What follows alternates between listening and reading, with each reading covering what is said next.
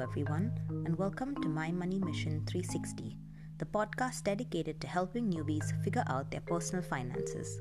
My name is Anushka, and I am the creator of the My Money Mission 360 brand and your host.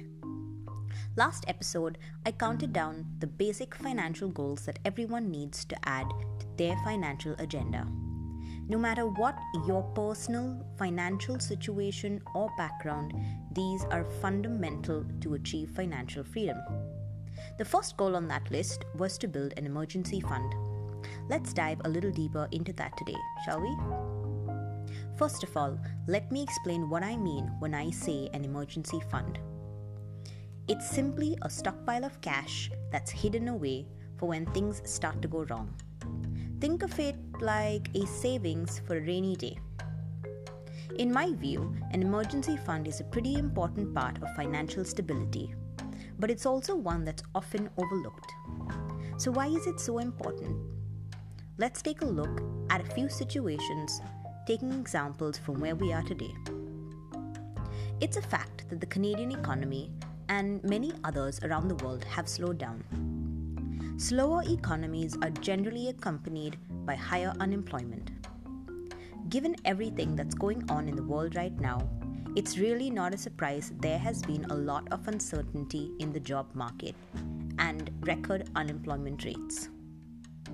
A job loss or reduction of work hours is not off the table for many employers, some of whom are desperately trying to stay afloat but that can be devastating for the families impacted by those job losses, especially when you consider single income households where only one member works to support the entire family.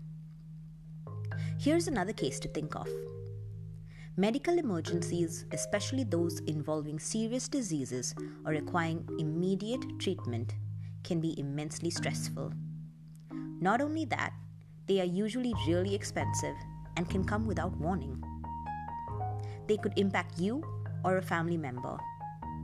At a time when you should be there for the people you love, to hold their hand and offer support, do you really want to be stressing out about how you're going to cover all of those expensive hospital bills?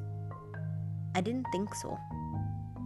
The best way you can shield yourself from this level of insane financial stress that always seems to come with an emergency is to have an rainy day or emergency fund that helps you survive.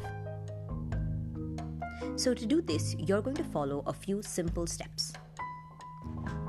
First, you need to know how much money you spend in a month on average.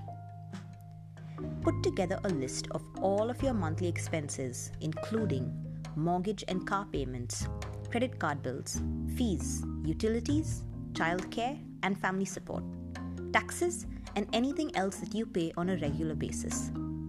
You can use my free income and expense report card for this one and make sure that you're getting all of those expenses and not missing out on those easy to forget ones like phone bills and subscriptions. It's available for free on my blog, and I've added a link to it in my bio.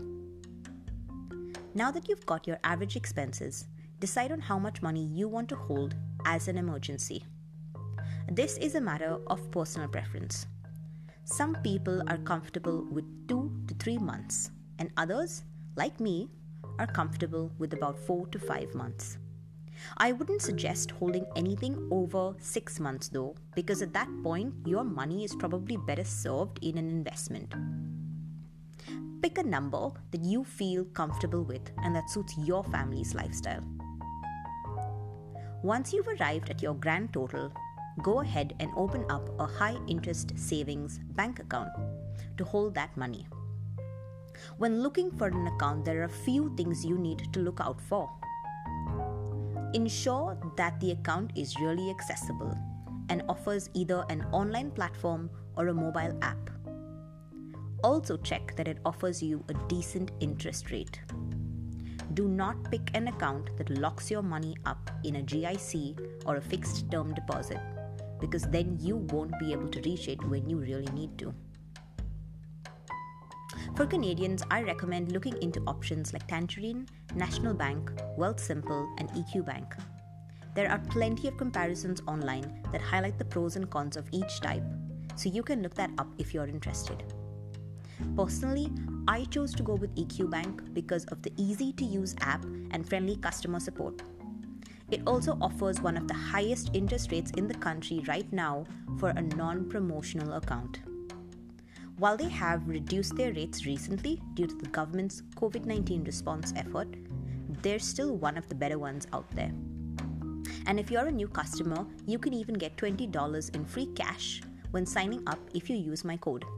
The link will be in my bio, and you're welcome.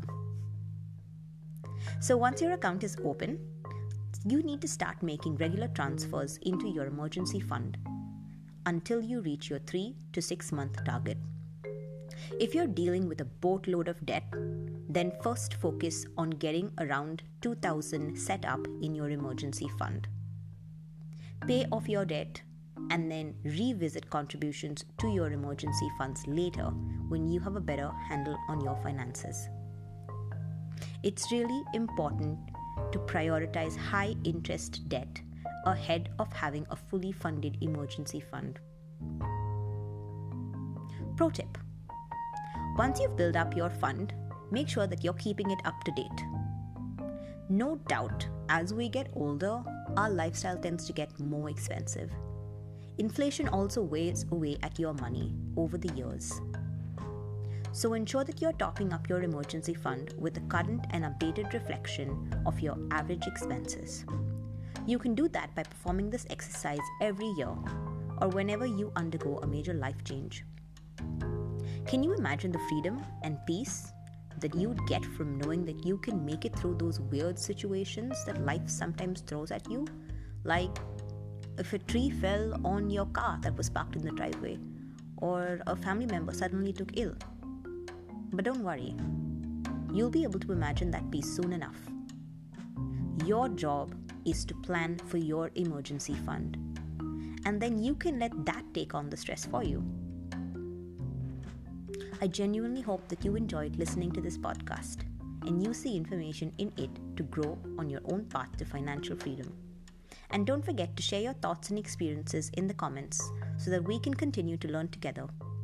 If you'd like to learn more about my journey or use any of the free personal finance tools that I've created, you can visit my blog at mymoneymission360.ca.